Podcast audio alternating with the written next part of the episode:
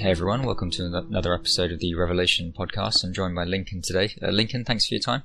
Thank you. So Lincoln um, messaged me um, some time ago and and asked to be a, a, guest on the podcast, and thought it was really interesting some of the views that you held um, at Lincoln. So I'd, I'd really love to um, explore those further, if that's okay. Well, my current focus mm, is on being scientifically creative mm. on the one hand, and being a psychotherapist on the other. And I find the two work together. Well, being a psychotherapist works with anything mm. because it's people oriented. And I do tend to find that the people I work with more frequently tend to mirror my interests, which in this case is performance. Um, you know, I would say creative performance, but uh, you could be creative in anything. So since I have a science background, I'm finding a lot of people are either intellectual or science involved professionally. Mm. And that means either academic or research, but also computers, computation, and even the people who are involved in business, um, software businesses, and things that are related, like, well, it happens that I have a client in banking. Well, that's a funny combination of personality and prediction and authority and responsibility. And a lot of the people I'm working with are trying to fit their lives in sort of sideways to their otherwise active schedules. Mm. And then I have a few people who I guess it would be fair to say are not, are low functional. Um, it's always interesting how a person defines himself or herself. They say, you know, I have anger management problems or, uh, high anxiety Mm-hmm. that's, um, either, I wouldn't necessarily say crippling, but from my point of view, it sounds pretty crippling. But people do get by with almost anything. And, uh, it can also come out as, uh, anxiety, insomnia, depression. So sometimes people are working on their weak points rather than their strong points. So the strong point people are entrepreneurs and um, some sort of executive function. And the weak point people have some definition of mental health or mental imbalance. You know, in the sort of general population who does not go for counseling or therapy, mm-hmm. people think they are adequate or functionally um, getting along. And the ones who come for help I think they're, in a sense, I don't want to be too judgmental, but they're advanced to the point of working on things that they're not easily resolving. Yeah, for I sure. think that's a good thing. Yeah, and So in this that is sense, what I'm doing. Yeah, in that sense, um, Lincoln, um, would you say that? I guess that kind of um, when you say that sort of more advanced, would you is that in relation to kind of self awareness and be willing to work on those difficult aspects of the life? I think so. Hmm. I'm like, I'm trying not to be judgmental because you can't really be judgmental as a therapist. You have to sort of take whatever weather comes. Mm. You're not saying, oh, you're sort of, you know, you shouldn't be in this storm or, or these problems are not useful. Yeah, I mean, it, the basically as a therapist, what you're doing is reflecting back to people Hmm. what they're telling you and you're trying not to impose some sort of vision on them. So if they say they don't have a problem, um, you might say, you might suggest they do if it is evident, Mm. or you might just go with that and say, well, fine, let's work on what I prefer to work on is what you think are your strengths. And people like that, you know, it, it's easier to feel success in something you feel proud to do Mm. than it is to indulge in sort of the dark work of looking at stuff you don't like or are not proud of. yeah, for sure. And may I ask, um, Lincoln, did you always kind of plan on becoming a um, a psychotherapist? No, never. Well, then again, depends. I don't like the label psychotherapist much because it puts me in some authority. And as I just told you, you can't really have authority. Yeah. You have to be uh, receptive, flexible, uh, understanding to a degree. Mm. I mean, I won't be understanding about people who are um, injurious to others, Mhm. but I have a couple of people who are injurious to themselves, Yeah. and uh, you know, you- obviously they're coming from some headspace, and if they're coming to me or anyone for help, they don't want to be judged or directed or condemned. yeah, for sure. That would be that would be silly. I mean, a doctor can do that. They can say, you know, you're eating too much, or you're overweight, or your blood pressure's too high. Mm. But I can't easily say you're thinking too negative thoughts, or you're you're worried about things that don't make a difference, or your goals in life are not important. I mean, I, I could say that, but I can't imagine that would be very helpful. Well, yeah, I mean, I think that, um, you know, um, I think, you know, I'm actually, I'm not at the, at that level. I'm a, um, I'm a therapist in training though, and I, um, the, the tutor would say to us that, um, the best way you can help someone is allowing them to kind of, allowing them to help themselves and come to their own conclusions, because even if I give you a piece of advice, A, it's not necessarily correct, but also you're not relying on your own strength, you're just kind of relying on my, um, I guess for better, for want of a better word, wisdom. So essentially, Yeah, you're not actually letting them help themselves if you're kind of then directing them towards certain things. But what you can do, I guess, is, as you say, question and kind of allow that to kind of change their perspective in some respects.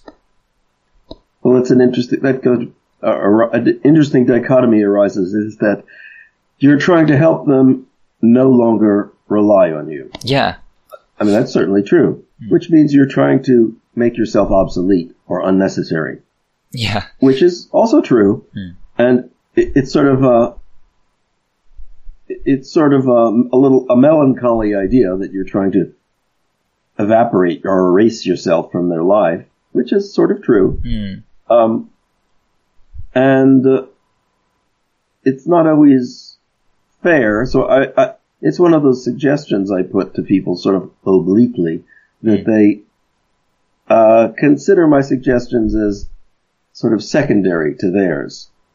Uh, I, I, I'm making observations. I, I'm saying stupid things. I don't pretend to be right. yeah, I'm looking for new ideas that might be useful to them just because they're new, not because they're useful, though they might be.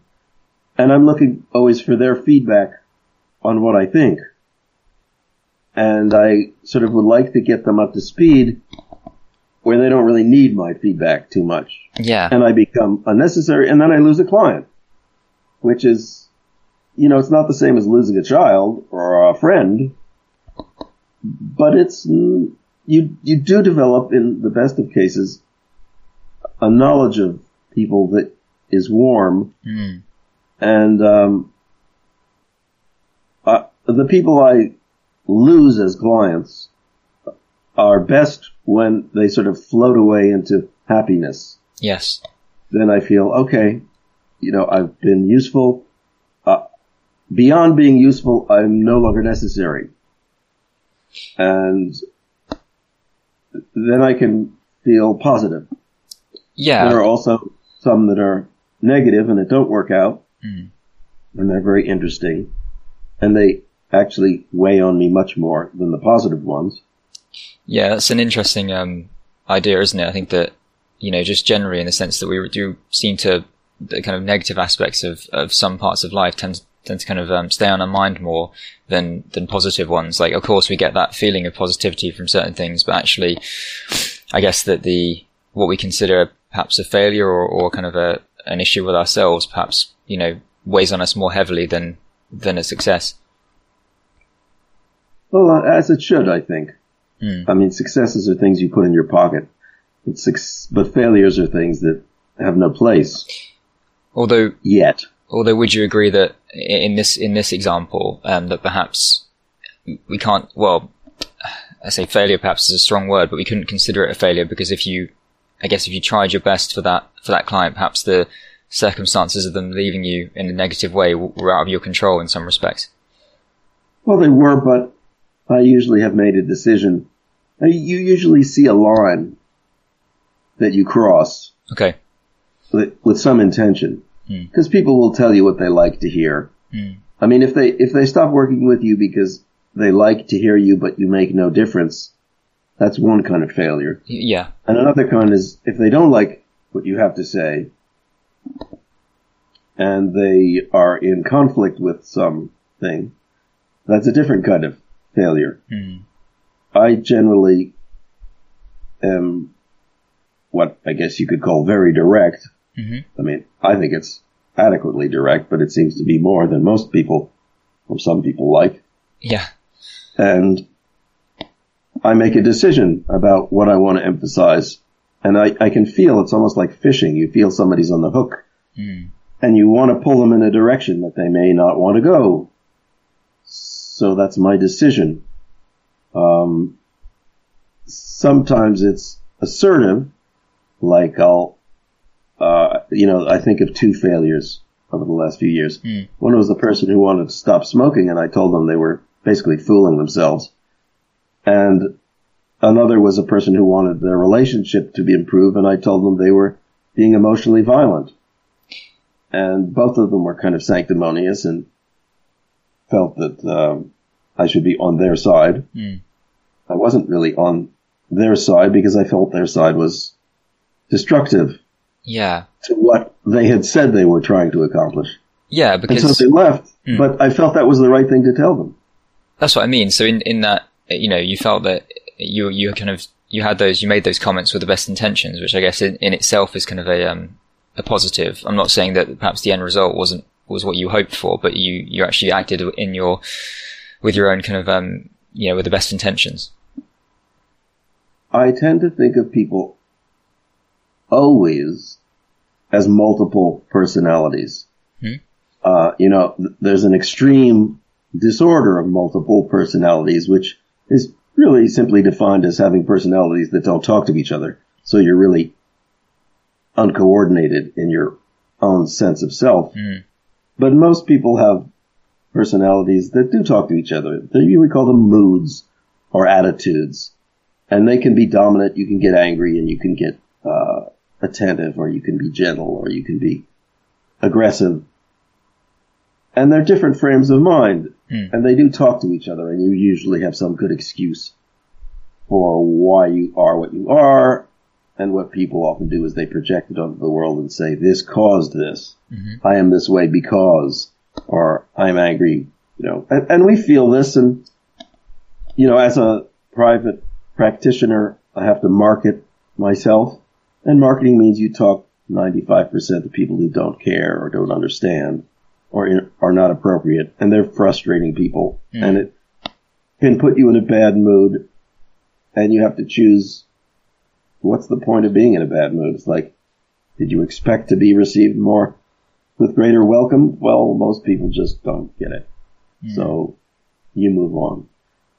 Uh, without being taken into a negative frame of mind. But then a lot of people I work with, you could say, have trouble managing that. And they get stuck, like the people with anxiety and depression. Mm. Uh, it can be sort of chronic and low grade, so that it just weighs on you and it makes you trouble going to sleep. Or it can be acute and you are frightened to go outside. Yeah. I have both people. Um, the more acute people are almost easier to deal with. I mean, it's like an acute situation. You deal, you put out the fire and then, you know, everyone feels better for a while. Um, whereas the chronic people, it's like we're searching for the trigger or the cause Yes. or the reason. Mm. And those are usually pretty complicated. Yeah, may I ask, um, Lincoln, in, in relation to that, because I'm certain that, you know, um, at least in some, some form, a lot of the people that listen to the podcast will perhaps suffer from anxiety or, or depression. I know it's kind of perhaps different in every case about how you, how you would treat people, but are there any sort of general, um, piece of advice you could give to people in, in relation to those who are dealing with it uh, outside of obviously, um, you know, speaking with a therapist in, in your experience over the years, like how the best kind of strategies and how you can manage those things? Um, I think you have a pretty big toolbox and people in general aren't using all the tools they have. Mhm. but that doesn't mean you can throw every tool at them and uh, either expect them to improve or even understand all the different approaches. Yeah. And when I say different approaches, I don't mean, well, I mean, you could mean these sort of psychedelic, psycho, I got ahead of myself there, psychodynamic modalities that, you know, are, are in different chapters of the therapy textbook. Yes. But I also mean it more broadly because I don't think therapy textbooks are very good, frankly. Um, and more broadly in terms of management of your personality, not just approaches of a therapist. So some approaches, well, like psychedelics, which I sort of slipped in there, are very popular these days and everyone wants to know how they can help, be helped by them and what they mean and how to begin. And it's a little bit of a boondoggle because it's turning into a, an industry and people are being sold or, and at quite high prices. I did, um, yeah, speaking of that, I did watch a, um, I think it was released about two years ago now, actually, but an interesting, um, video from the World Science Festival talking about the kind of, um, the use of sort of psychedelics in medicine. But at that point, I don't think it was kind of at an advanced stage. They were still kind of, you know, uh, I guess applying the, the research essentially. Well, it's still not at an advanced stage. Hmm. I work, one of my clients is a, uh, the partner of a psychedelic psychotherapist, Hmm. and they're telling me all the, the grody business skullduggery that's going on in that world. Right. And it's like, um, it's low grade, borderline immoral business practices, um, sort of like barber surgeons and Yeah. it's it's it's pretty. In other words, it, they wouldn't even make it onto the low point of the Better Business Bureau. It's it's um. So there's a lot of stuff you can't trust Mm. in that realm right now. Yeah. It, it it's contrasted to, you know, just to talk about the psychedelic space. It's contrasted with traditional uses of psychedelics, which are not Western. You know, these uh, indigenous cultures have used these things in their own contexts. Mhm. But if you try to do that, you're really not. You you can't bring your expectations with you. Mm. And then there are um, the underground use in our own culture, which has sort of been recreational, but has also had its therapeutic aims. Mm. But it's not governed by psychotherapy or No. government institution. And so it can be, it can also be, uh, helpful or not. And, you know, the, the bottom line these days is that you just have to educate yourself Yeah. quite well. Hmm.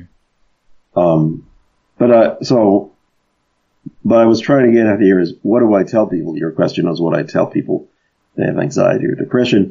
Mm. And you, one thing I tell them is don't jump on some silver bullet option. So even if psychedelics interest you, you know, maybe they should, maybe they shouldn't, maybe they will help, maybe not. Mm. I've worked with psychedelics for decades and I've worked with disabled people taking psychedelics who haven't made any progress at all, in my opinion. Okay. Um, they didn't necessarily use it in a psychotherapeutic mode, Mm. but then that's sort of, you know, psychotherapy is, you know, the person with a hammer, uh, looking for nails to hit. So it may or may not work. I mean, it's a nice idea to join the two, but a little more insight and knowledge would be useful. Yeah. Yeah. Everyone's part at this point. But I want to go on to a couple of other things. Hmm. So I've spent a long time studying, uh, I think what could be best called neuropsychology, which is how your brain interacts sort of metabolically with Yeah. how you think. What you can do with your brain to make your mood better. Mm. And uh, at the most mechanical, there are, you know, most of the knowledge comes from either invasive procedures, uh, you know, there's the grim history of lobotomies, Yeah. but then there's also a long history of um, injury, right? So, um, what do they call them? Um, aneurysms, Yeah. um, birth defects, uh, traumatic injuries that can be localized, and then you have uh, strokes or whatever. Hmm. And you try to help those people, and you learn from that something which may be useful in general. And what I was doing was studying people's brain waves Mhm. and how it relates to their attitudes and problems. Mhm. And it does to some degree. I mean, it depends on the nature of their problem. Yeah. But in general, for people with anxiety and depression, there is a tendency for them to sort of ruminate and um, have an overly negative focus. Mm. Well, I call it negative, but I mean, this is the important thing. A, a person who's anxious doesn't generally see their anxiety as negative. Well, the anxiety may be negative, but the things they're worried about seem real to them. Yeah. And I would say, well, they're not exactly real. They are how you choose to focus on things. Mm. So if you choose to focus on how over committed you are or how under rewarded you are, then you color your whole world on the basis of that focus. Mm. And it, it, you know, those things may be real. Maybe you are not rewarded, or maybe you are overcommitted. But part of it's what you do, how you commit yourself and find rewards, Mm. but also it's part of how you think about things. So we all heard experiences of poor people being very happy. And, uh, you know, if you go to other cultures that happen to be poor, you see them amazingly being more happy than our culture of sort of Western materialism. Mm. And if you work with, this is why therapy is great, you work with well appointed, materially endowed people, and they're less happy. And uh, you start to see that it really is how you tune your mind. So I try to talk to people on this level and say, well, mental tuning is not just intentional. It's what your strengths are in terms of focus and response and reactivity. Mm. And people don't really understand this because it's like trying to replace the branch that you're standing on. So I try to work with people to get them to do brain training or understand what it is. It, at its simplest level, it sounds like mindfulness or meditation, Yeah, sure. but that's a simple level because if you just sit and meditate, you can easily go nowhere. It does take a certain amount uh, activity. I think a good example is trying to fall asleep. You can try to fall asleep with great effort and it won't accomplish anything. But what you need to learn if you want to fall asleep is how to relax your mind. And, you know, if you've never had a relaxed mind, it can feel odd. Uh, Yeah. So that's why I do almost with everyone Mm. try to get them to use one of these brain training devices, uh, these little headsets Sure. that measure brain waves. And they give you some feedback in terms of how active your brain is, Yeah. which is, which is, which is unusual. And you can, you can learn from it. Um, so, well, here's what often happens. Yeah. our attention moves all the time. It, it, it, like a wave, we become attentive and then we become distracted. And sometimes we become vacant. And it's hard to know when you're vacant because you're not there to see it. Mm. And then you're present again. I mean, the typical example is driving and not remembering the last 15 minutes. Yeah, for sure. And you say, well, you know, why should you? Nothing happened. You, know, how much bandwidth does your brain have to store useless images of passing landscape? Um, so it seems like no time passed because uh, you were there, you were responsive, but you have no r- real memory of it. Mm. Um, so this actually happens all the time. It's not just driving on a dark night, you know, in a sort of blinding snowstorm Yeah. but it happens all the time. We're constantly focusing and losing and having thoughts bubble around and then recovering and refocusing. And we don't know very well about the missing times when we weren't thoughtful. And those are often the most important times. They were when we were relaxed and receptive. Um, you know, if a fire alarm, a smoke alarm goes off, you'll be present. And, uh, you know, if a person you're driving behind suddenly hits the brakes, you will suddenly be present. Mm. It's an, a reflexive action. And you'd like to get a little more aware of it. Mm. Because those empty periods are very important. One of them is called sleep. Mm. And if you can't get to an empty period with some intention, you'll probably have trouble sleeping well or getting to sleep because you'll be chronically wound up. So that's one of the things, you know, Yeah. I talk about psychedelics now, I'm talking about brain training Mm. that I would tell to anxious people. And it's actually important for depressed people as well, but that's slightly another story. But yeah, I mean, I um no, I agree completely, and I think that um you know having that sense of as I found in my own life, having that sense of um presence, I think because with um anxiety as an example, um I think that you know essentially, or at least as the theory goes, we're sort of always sort of thinking about things that might happen and then basing our sort of concerns on those. But that's just a projection of your own mind, obviously, and just seeing that reality based on your own perspective. But you're able to be more present and sort of more sort of absorbed in the present moment. That doesn't allow for those, or I say it doesn't allow for those thoughts, but it doesn't allow for the more the focusing of those those anxious thoughts, and perhaps that can then calm your mind in general. And I think that um, although on a basic level, mindfulness can be one way of of achieving that. And as you say, like obviously your um, your methods essentially with, with um with brain training are more complex, but it all all kind of relies on that kind of where you put your focus in your life, I guess. Yes. Mm. So for example, I'm sitting here looking out the window on a foggy day Mm. and I'm looking at my calendar and seeing who I have to see today and when. Mm. And uh, then I reflect on who those people are and how I feel I'm succeeding with them. Mm. And I see that, you know, over the time period when I'll meet with them, I'm going to be in a state of mind. It's sort of like I'm a horse for rent and they'll be riding me for that period and I'll be trying to pull their wagon forward Yeah. and then I'll stop and I'll go to someone else with a different issue Mm.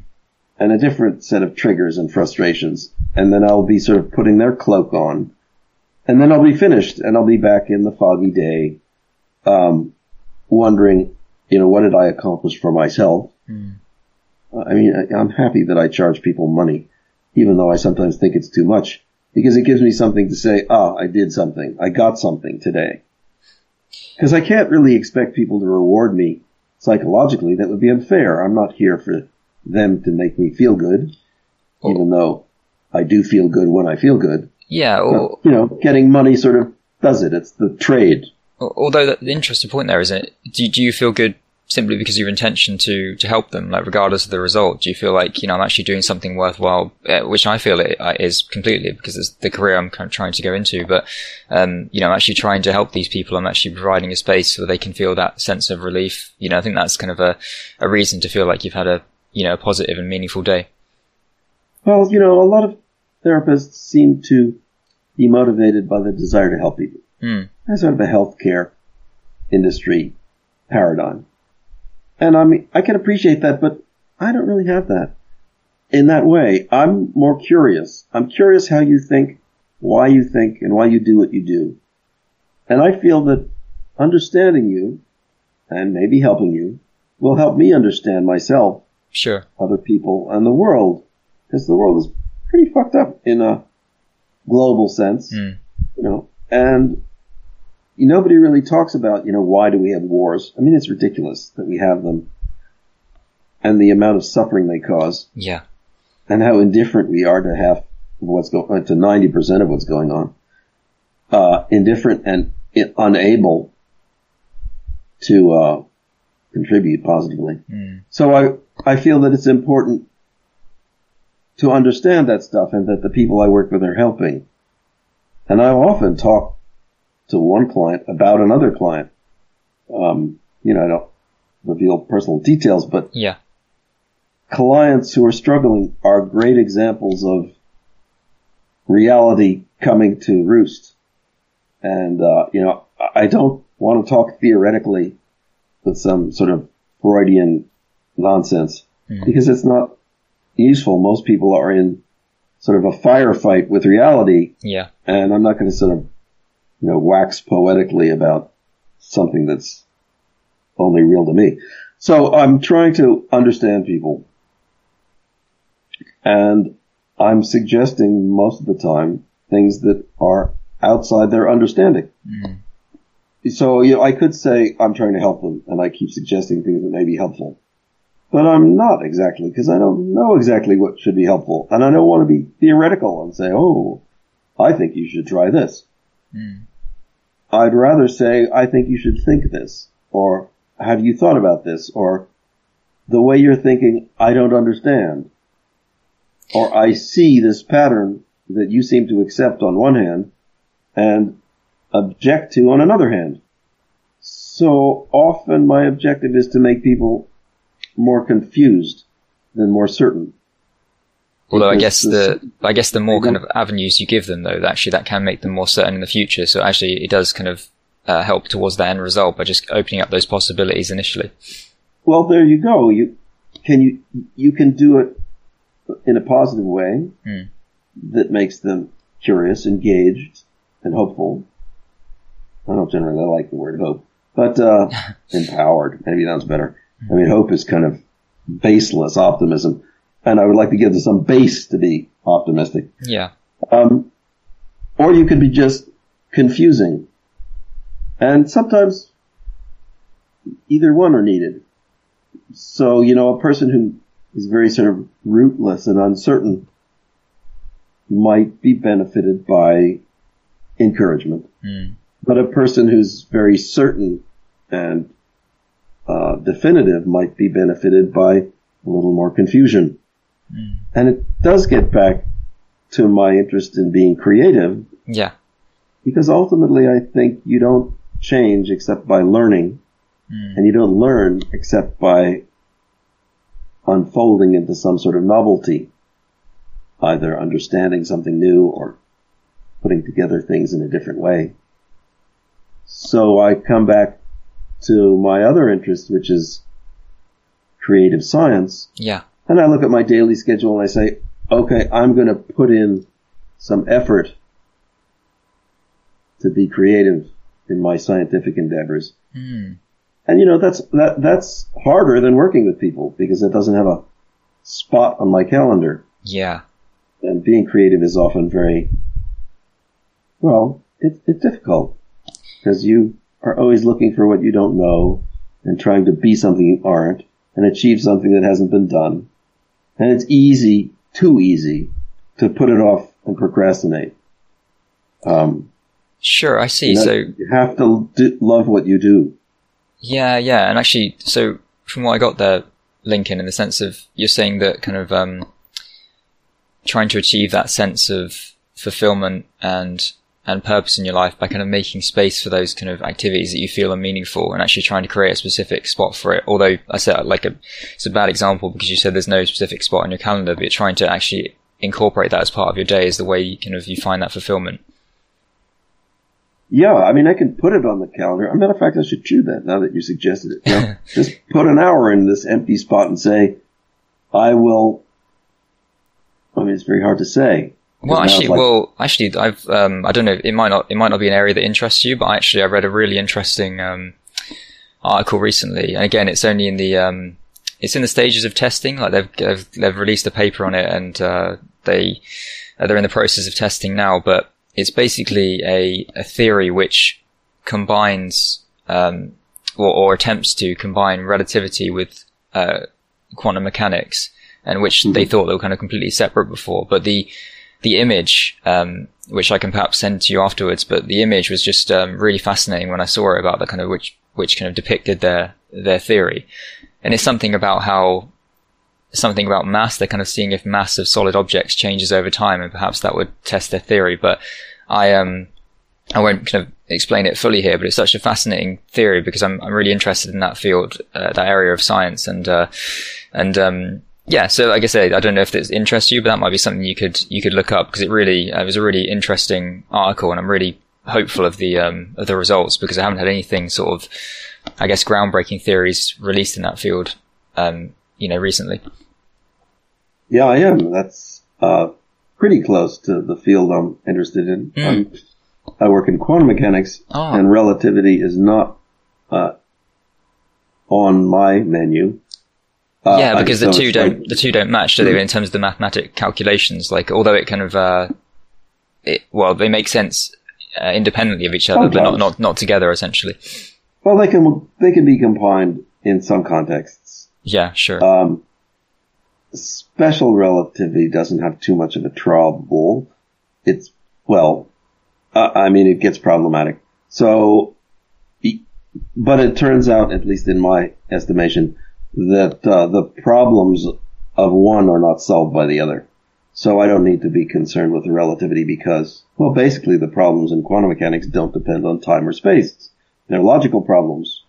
And uh, there are different set of problems that come in when you mix time and space yes, for sure. you know, mostly in gravitation, but so that's, you know, but one of the things I found to slightly change the topic yeah, is that, um, I don't know, it's, it's hard not to be judgmental, but I find people are not very creative. So I've been involved in physics for, you know, 40, 50 years. wow. And when I originally started, you know, you read the stuff and you glean 10% of it and the other 90% you set away for later, Mm. if ever. And usually it's never because you get directed in some other direction and have to learn something else. But I've come back to these materials now, um, because I don't have other professional obligations in physics and I can return to the ones I'm interested in. Mm. You know, I have to like block out the time in my calendar. And I have a couple of books that I feel I should read. Sure. Some of them are old textbooks. But then you gotta know, you know, those, those can be this, uh, distracting too. And what I'm saying is that a lot of people are not creative. I have the benefit of having met a number of these people who wrote the textbooks that I have. In fact, those are the textbooks I wanted to learn because I knew the people. Wow. And I sort of wonder now that I'm reading them, why do they obsess so much about these wrong-headed ideas? But once I start to understand something, you realize that there are lots of rabbit holes that go nowhere or just double back on themselves. And you see people, apparently very skilled and celebrated people, who are just going around and around in these rabbit holes because they're investing themselves in formalism or they're believing that the problem is somehow mathematical as opposed to logical. And I get some distance finally after many decades from a lot of the standard stuff that I thought I needed to know. And what that leaves you with is it's sort of out in the cold. Okay, now you think you know better, or me in this case. Hmm. And how do I move forward? It's almost like learning to walk again because I've rejected the standard knowledge of many people before me, which I feel was dead end or circular. Mhm. And so now how do you make time and be productive in uh, something that's even foggier than the day that's around me? Uh, as one of my friends and mentors said, science is like not just walking, not just walking in the darkness, but it's like walking backwards in the darkness. You are constantly dropping what you thought was going to help you in an attempt to invent something But new. but isn't that the um the beauty of science in the sense of just that kind of that is the ultimate sense of presence I think in the sense of like you know um science is the kind of the one sort of field where essentially you're trying to prove yourself wrong you're not trying to prove yourself right so you don't make friends that way. That's the problem. but, but also but it's it's just a kind of I think a lot of scientists are just kind of naturally curious and actually that sense is kind of like I feel like you know when I'm reading an article, um, I'm not a scientist, I'm just interested. But when I'm reading an article, I feel like I'm a great sense of presence because I'm just in awe and just under, trying to understand what it is that this new theory could posit or or kind of um, could you know could what new sort of ideas it could, could you know could take shape. Um, and actually, I think that that's what you know any passion that we have or you know science in this case is it's just a sense of like walking forward Yes. even in the darkness but just being curious and sort of being and feeling as if you um you know trying to find out some i guess some great um you know epiphany about the world around us So that thing that you mentioned, the feeling of whatever it was you felt reading science, Mm. I, think is it- it's sort of one of my touchstones. If you read science and somebody's telling you how it works and making you feel like they know and you don't, and Mm. if you study really hard and follow their path, you'll learn. Mm. It's very sort of feels sort of dead to me. And when I see that or read that, it turns me off. yeah I'm sure much more interested in the people who say this leads into greater realms of possibility and uncertainty. Mm.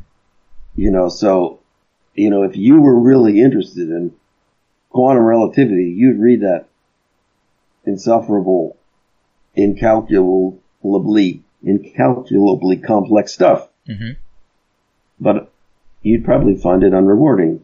And I assume you do, or otherwise you would read it.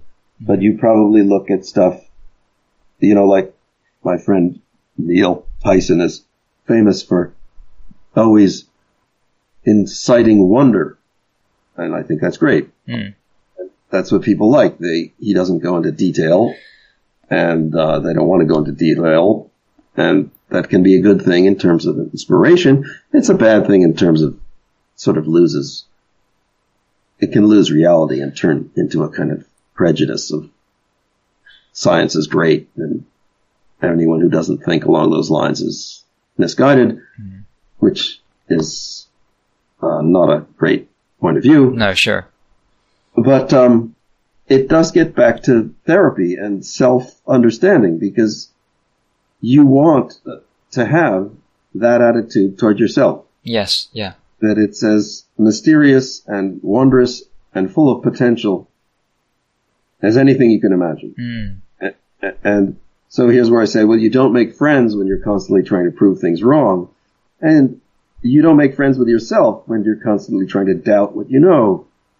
On the other hand, that is exactly the place where there's the most wondrous potential. yeah for sure So how do you get a person into that space where they, I mean, he, the answer is they have to love themselves. They have to be self-confident enough to doubt everything they know and still feel inspired. Yeah. To have that uh, foundation to go back on, isn't it? Like, so even if you uh, make do a mistake, you have a foundation to fall back on, essentially.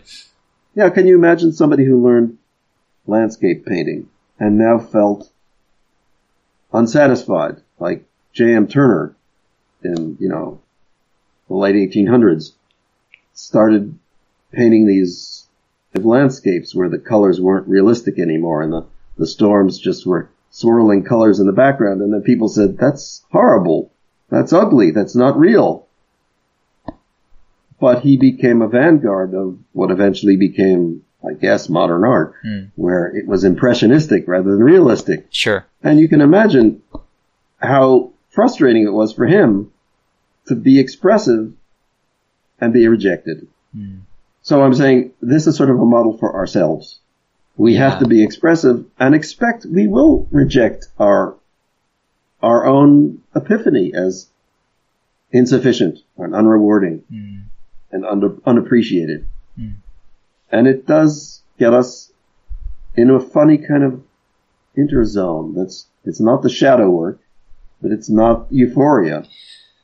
I think it's a good place to be. So I encourage my clients to be in the creative space. Hmm. And you can see that it's often difficult, especially when it comes to, well, like, what about your family or your partner? Where you're trying to maintain stability and positivity. And now I'm encouraging to test people, trigger people, uh, enjoy the chaos and the struggle and the strife. It's like, how many people want to do that? Hmm. Um, often not many. Well, that, yeah, that's the thing because when you're uh, take science as an example, it's safe to sort of think of it that way because obviously it's not say it's unrelated to you, but it's unrelated to your life directly in, in some respects at least. But actually, if you're thinking about yourself that way, it's a little bit more. Well, it's a lot more difficult, isn't it? Yeah. But actually, Well, I think that. where- Sorry, Yeah. sorry. Yeah, I was saying just it's a really good philosophy though, I think, and a really interesting philosophy, and I, I do agree with it in the sense of, you know, treating yourself as if like you don't have all the answers, and also like I'm, I'm searching for the answers within myself. I can doubt what I know in order to grow. That's a really, um, you know, wonderful mindset. I think. So here are two more things I recommend to people. Yeah. One is the obvious. We hear it over and over again, which is surround yourself with positive people. Mm. You know, positive is a little dicey here because we're talking about challenge and change. Yeah. But still, surround yourself with people who encourage you and support change and find reward in new ideas that are pertinent to you. Mm. So, uh, and sometimes we don't have the latitude. Oh, the, the traditional example is our parents. Mm. You know, infinitely stubborn and hopelessly um, conservative. Mm. Yet at the same time, uh, undetachable. You know, we, very few people, some do, but most people are always attached to their parents. Yeah.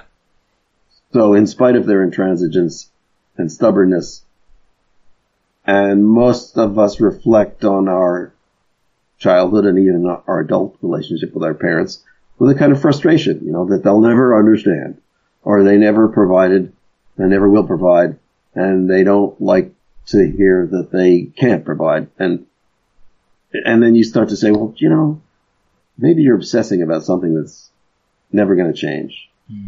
And how do you get a person to release that? Yeah.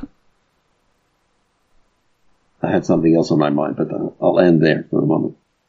Yeah, well, that's the thing. I think it's um, yeah, that's the thing, isn't it? And that's, I guess, that's the core sort of idea of um, of therapy in the sense of how much can we can we change and how much is a person capable of of changing. I think that's kind of, uh, especially when it comes to those sort of um, those ideas that have existed within us for a, for a long time. I guess it's harder to kind of to shift the things that have been in our kind of um, our thoughts for and our our psyches for so long, essentially. Well, so here's here's an example that we were talking about this last night in the group. Mm.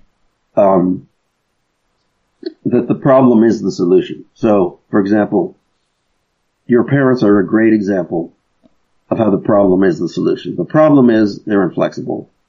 They haven't understood and they're not interested in understanding. They're not interested in accepting what you call their guilt. Mm. And the problem is that you can't change them. And the solution is to understand that there are certain problems you can't change. And it's not a problem because if it were a problem, it would have a solution. And you're not trying to beat them into sub- submission or, or reform them in your image. You have to understand that they, uh, what's the expression? What happens when an unstoppable force meets an immovable, immovable object? Yeah. So your unstoppable force is the desire to reconcile, and the immovable, immovable object is, in this case, your parents. So they are, you know, the solution to that problem, what happens when these two forces meet, is that uh, you find some natural balance. Yeah, actually, I think that's really touches on something quite important as well, in the sense of the um, the importance of acceptance as well. Because sometimes, you know, many people think perhaps acceptance is like is giving up, but for me, and and you know, as far as I've learned, it's kind of more a sense of accepting the things that perhaps you um, you can't change or unable to change, and um, you know, finding contentment in in life as it is in in some respects. The irony is that once you accept what can't change, it often starts to change. Yeah, exactly. Yeah, that's right. Yeah, yeah, I Um, think that's a really pertinent point. It may not change in the way you want, but what you want, in fact, may also change. Yeah, that's right. So your mindset is different. So perhaps the things you held as important before weren't aren't as important now. So therefore, you perhaps are more content in in, the new in the new reality as such. Yeah, I remember I had, uh, this is where I wanted to go, dreaming. I had a dream, now that my parents have died, I have a much better relationship with them. Um, I had a good relationship with my father. My mother always frustrated me. Yeah. And so she appeared in a dream in which she was chatty and happy and, you know, ditzy as usual, but felt much more at ease with herself. Mm. And, um, I remember in this dream I asked her at one point, you know, she was chatting away and very positive and, uh, distant as usual, but, but somewhat inspiring in her, in her happiness. And I asked her, you know, where are you? And she said, oh, silly, I don't exist. And I woke up startled. And it, you know, I reflected on what does that actually mean? Mm. Did she ever really exist for me? Did I ever really know who she was? Do I know better now that she doesn't exist? And I kind of feel I do. I have a better sort of image of her now that I don't have to live with her contradictions. So I wanted to get toward dreaming, which I think is one of the best therapeutic tools Yeah. and it's reflected in how really difficult it is. So dreaming is not simply remembering your dreams, it's working with them. And it's really like working with an alien intelligence who happens to be you. Mm. And that's an interesting idea because it's uh, points to the fact that who you think you are, your ego, your intentions, are only a small part of yourself. Mm. They are not the author of all your thoughts and feelings. They are just your attempt to drive those thoughts and feelings in a direction. But dream work puts you sort of front and center with something deeper. Mm. And that deeper thing is, I like to think of as chaos. Dreams tend not to put things together, they take things apart. They juxtapose what doesn't fit. And they spotlight what you don't understand. They're not trying to answer anything. So if you're trying to put the jigsaw puzzle together, the dream comes in and messes it all up. It Doesn't throw it on the floor, it just rearranges the pieces, often in ways that you were trying to avoid. So Right. you were trying to solve a certain problem, the dream comes in and reconfigures the whole thing. I like to say that you, it's a good idea to go to sleep with great intention on one of the most important issues of your day, Yeah. and you can be certain that whatever your intentions are, whatever your expect, expectations are, you will not get those met. You will be invited to reconsider them. Uh, you know, the highest will be thrown down and the most lowly ideas will be elevated to dominance. And you'll wake up confused, and that's fine. And that's what you should remember. Not so much the logical conclusion of the dream, and it's very nice when they do have some logical conclusion, Yeah. but the illogic confusion that represents what you're avoiding. That's the most creative uh, environment. If you can remember it, you have to want to remember it. Mm. That's really interesting. I mean, dreams are a different, obviously different um, topic entirely. That they're they're related to what we're saying. I think it's uh, you know massive kind of uh, expanse of um, yeah expansive field. And um, you know, I was always not that I've really um, researched it, but from what I have read and listened to, like I just I always felt like dreams are sort of like murmurings of the sort of unconscious mind, essentially, just kind of thinking, you know, the things you, that have been on your mind are all sort of, as you say, laid bare, although in perhaps puzzling ways when you, you know, when you, when you do dream. Um, but it, you're right, it sort of often, often sort of speaks to you in a way that your, the lo- your logical mind can't, or, or, or perhaps is refusing to, or, or does, doesn't want to at the time, you know. Um, and I think that's, yeah, it's a really fascinating area for, you know, further research. I think that, um, again, I, I think this was many years ago actually, but I saw a, a World Science Festival video about kind of dreams and the kind of nature of how we can, um, you know, how we can go further into researching dreams and, and using dreams. And actually there was a, I think an artist that kind of, um, he, he did like, he had like a role where, um, he, people would would pay him or, or, or request him to um, draw them as he saw them in his dream. So he kind of he got some information on them first, and then he intent he, he went to sleep with the intention and did several things with the intention of meeting that person, then drew them as he saw them in in his dream. I don't know if you know um, um, Brian Greene, who hosts the World Science Festival, but he he, he did yeah, it yeah. with this person, and um, he um, yeah he just I think it was a he drew a picture of a a chair or something when he when he uh, I think it was a chair or something when when Brian kind of appeared in his dream. Um, but as for what obviously as for what significance that has, obviously I guess it's just up for up for debate. But it's quite interesting about having that like as you say having that intention before we go to sleep about dreaming can actually alter our kind of perception of yeah our perception in that dream because he remembered sort of pretty much everything that happened as well and actually drew it after when he woke up. So yeah, it's really interesting. I think it's not that different from.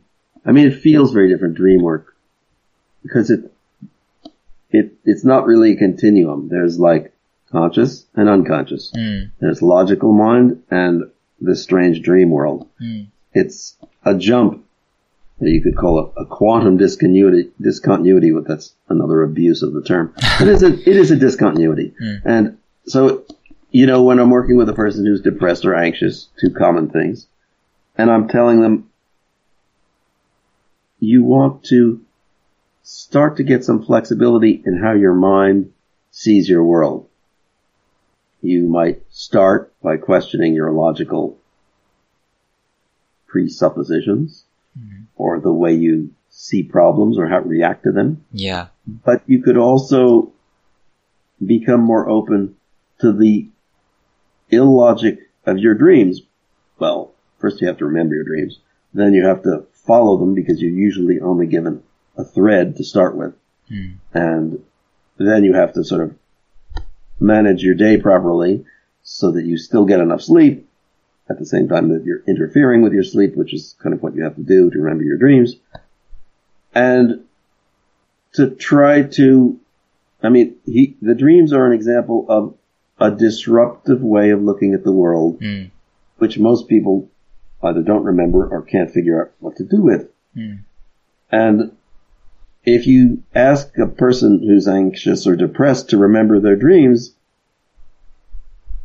you know, they're, they're inclined not to because their dreams will only make them feel more disconnected and more uncertain. Yeah. And will highlight all the things that trigger their anxieties. Mm.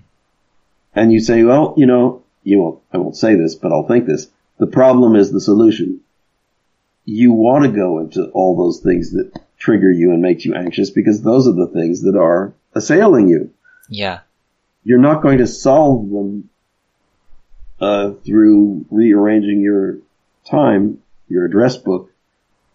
Uh, I mean, ultimately that will have a real resolution in your life, but the tools you need to assess your anxiety and depression are not the logical ones. Mm. So it, you know, obvious example, which may not be right, is you've got trauma or there are traumatic memories in your past. Yeah. We're so good at forgetting. Actually, we're not very good at remembering. Um, and, and what we forget soon becomes irrelevant and distant and out of reach. And after a while, it doesn't even exist anymore in present time. But it's still there and it will sort of bubble up in dreams and it will infect your mood and trigger your anxiety. So maybe you need, I just say maybe, not always, hmm. you need to go back to what's triggering you at a deeper level. So you're discontent with your typically parents or frustration in adolescence or childhood. Yeah. Bullying. Um, it, and, and interesting things happen when you go back there. So I try to be supportive and encouraging mm and tell a person, I know it may not feel good. I know these images may be negative, but don't take them as negative. Just take them, you know, this is how you deal with trauma.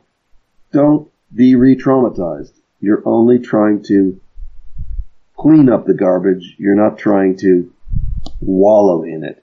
Yeah. Um, it's a different frame of mind. Yeah. To be distract, to be detached, but engaged is not the same as being overwhelmed and uh, you know, lacking in insight. Yeah, for sure.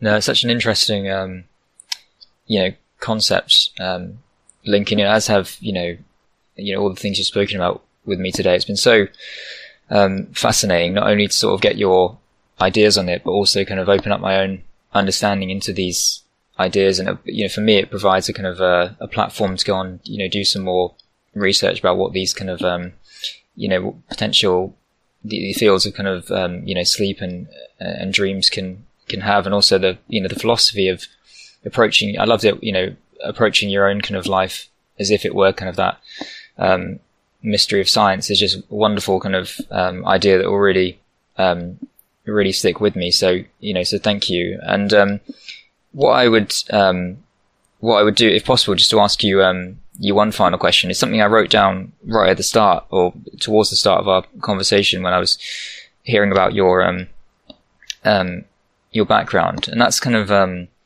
the, um, uh, the concept of, of change. And what I'd like to know, if you're comfortable to, and without kind of breaching confidentiality of your clients, um, do you have, um, I guess, kind of meaning, a meaningful or kind of a, a memorable example for you of when you're able to kind of, I guess, change someone's or help to change someone's um, mindset when they were in a place where you felt like initially from speaking with them they were kind of stuck in a stuck in a rut, so to speak. So like that immovable object, where you're able to kind of, um, I guess, move that with um, with certain people. Because the reason I ask is because I think that many people listening probably perhaps are struggling with with thoughts and ideas that they can't, you know, get through or or see the end of see the light at the end of the end of the tunnel.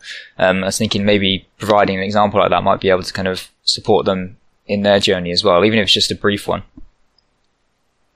Uh, there are two answers. Hmm. The first, most resounding answer is no, Sure. because the change of mind is not a continuous thing. It's very important that you realize that to changing your state of mind, it's not an incremental logical process. Hmm.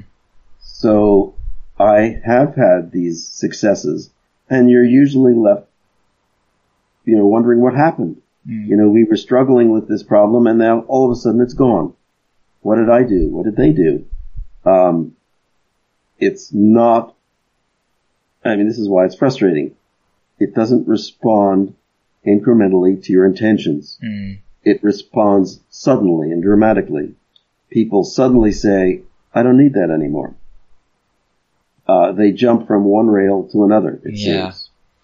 And it doesn't happen, um, for no reason. Hmm. It usually happens because you've sort of banged on it. It's like you're trying to punch a hole through a wall. You bang and you bang and you bang and then bang, there's a hole. And the light comes in.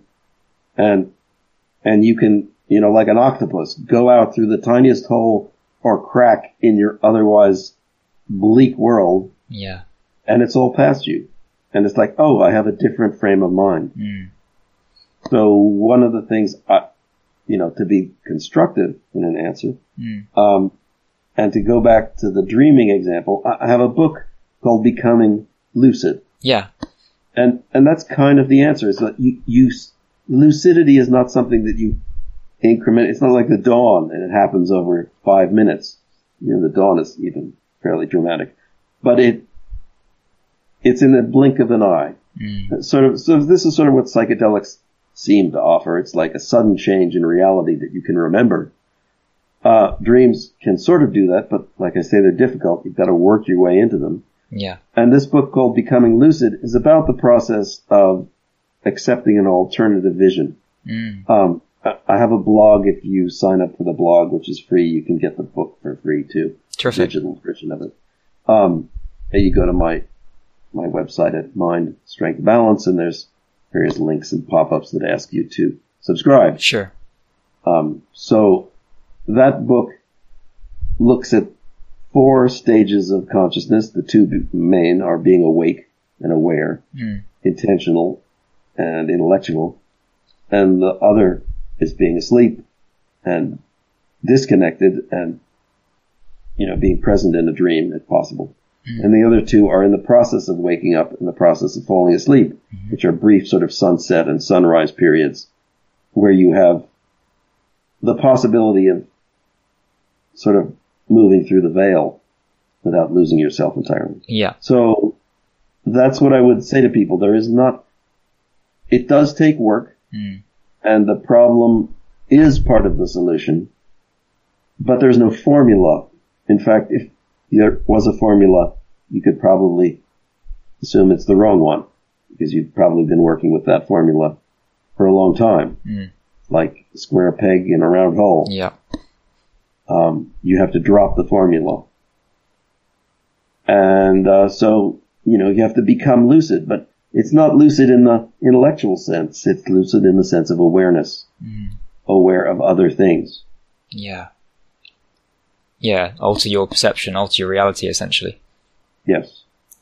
Yeah, that's fascinating. Thank you um, so much. And I, I, what I'll do is, um, uh, with your permission, I'll provide links to your um, your website, um, linking in the episode description, so people are able to, um, you know, access that that content. And it's really, like I say, I must um, I must thank you. It's been really um, such a wonderful conversation. It was really kind of enlightening in the sense of the the fields and, and interests we're able to speak about, and the, you know the philosophy of of change as well. I've really enjoyed it. So thanks so much for your time.